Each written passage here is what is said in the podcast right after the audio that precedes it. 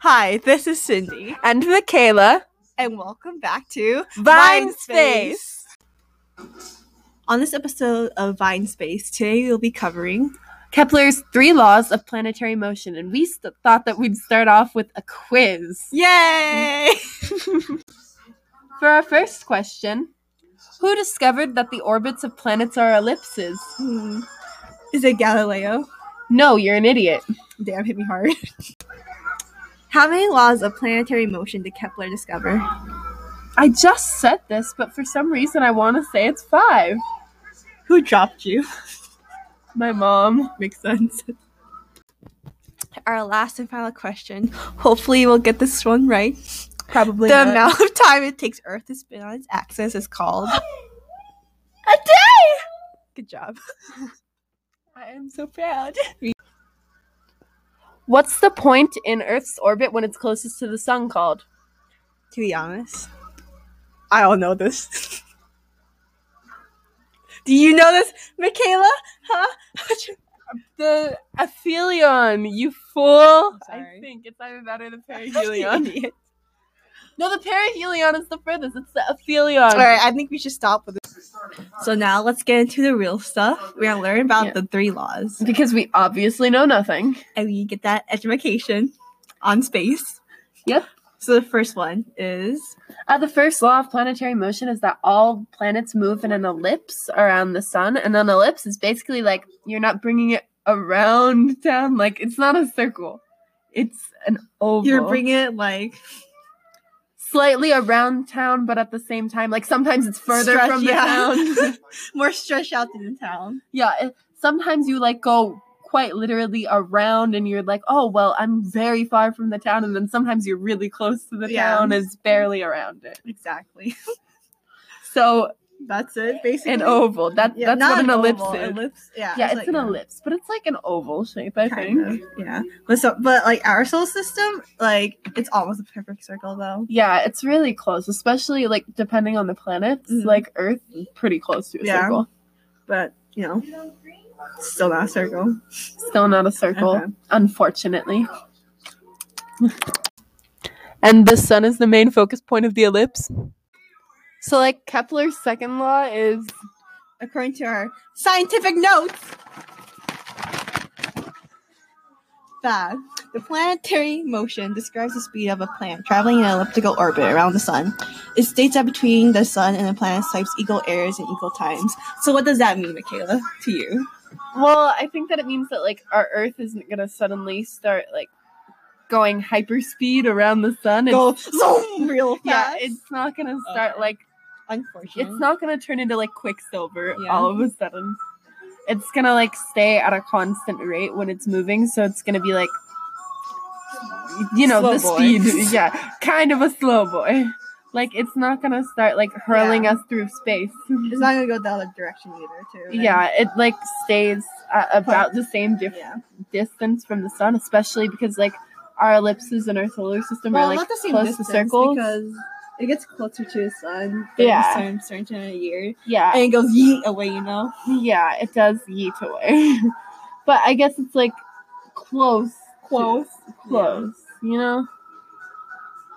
I guess. Like uh, So for our last uh, law that Kepler made is uh, that like the square of the orbital period of the planet is proportional to the cube of the semi-major axis of its orbit.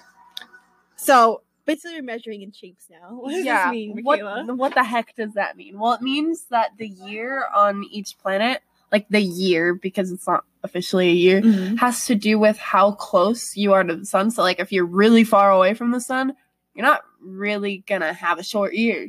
Yeah. So 'Cause- sometimes it takes like for human years, it could be like 300 days, 300 years here, Yeah. but like so, over like, in- basically, I'm moving to Pluto Yeah. so that I never have to hit 30. I want to die. You can also do that if you go to Pluto. There's no oxygen. No, but like it just means that like if you're in the outer ring of our solar system, a year is gonna be really, Really really, long, long. yeah. Like new year, new me, quite literally, because we'd be dead. But yeah, if you're also like if you're close to the sun, like it's gonna be a shorter year Yeah. because it basically has to do with like how long it takes you to Mhm. orbit the sun. So basically, like two days for us, right?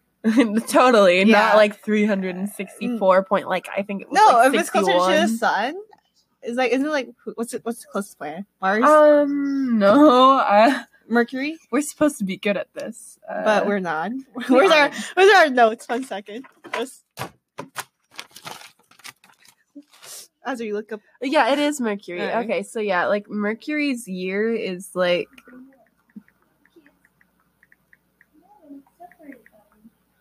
a, uh, heck it's short. It's 88 days long. for a year, damn. yeah, just the year is Darn. 88 days.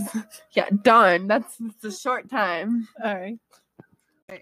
So we have actual Kepler here. Say hi to the audience, Kepler. Hello. so Kepler, what got you into science? Well, it's not science. It's uh, celestial physics, actually. I'm sorry. Uh, so what got you into celestial physics? Well, uh, basically, uh, I got into celestial physics when I saw the Great Comet in uh, 1577 when I was six years old. It, uh, it was pretty whack, actually, to be honest. Uh, it blew my mind when I saw it. I, it really just Wow. Fascinating. This question. So uh, let's go for some more common Kepler facts. When's your birthday? Uh, I was born in December 27th, 1571. Wow, pretty old. Uh, when did you die? Oh, heck. I die? Oh, man. Uh, well, I guess I died somewhere around November 15th, 1630. Old.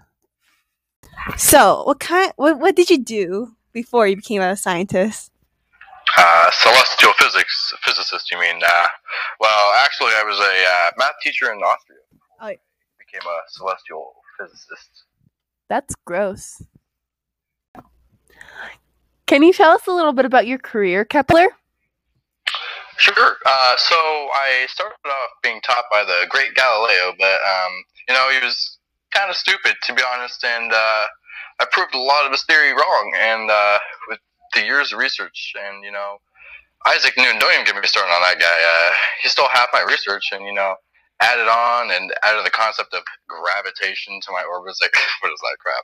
But. Uh, he got all the credit, and you know he's kind of a leech. You know, I mean, who knows who Kepler is? Nobody. You know, just, just it really be like that. But you know, everyone who knows Newton, and you know, they got breakfast bars named after him. They got apples named after him. Like, what is this? I mean, we're the Kepler bars. I mean, I, mean, I demand these answers. Unfortunate for. It's so sad. All right. So, how was your experience with Vine space. Well, you know, I'm gonna give you guys a four out of five. I mean, the coffee was a little cold, but you know, other than that, it was pretty good. All right, go back to your grave. Thank you for coming. Bye. in. Thank you. Oh wow, it'd be like that. So let's end this episode where we started. With a little quiz. You ready? Heck yeah. All right. He discovered the orbit of planetary ellipses. Kepler. Good job. How many laws of planetary motion did Kepler discover? Three. Kepler's first law states that the orbits of planets around the sun are Ellipses. the point in Earth's orbit when it is closest to the sun is called the aphelion. The amount of time it takes the Earth to spin around on its axis is called. A day. We got this one right already.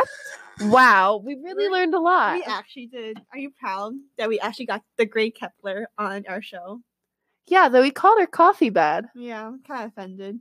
But you know, no one really knows about him till now. Anyways, next time on One- Space, we're gonna be interviewing Galileo and seeing how trick he really is. We gotta spill the tea.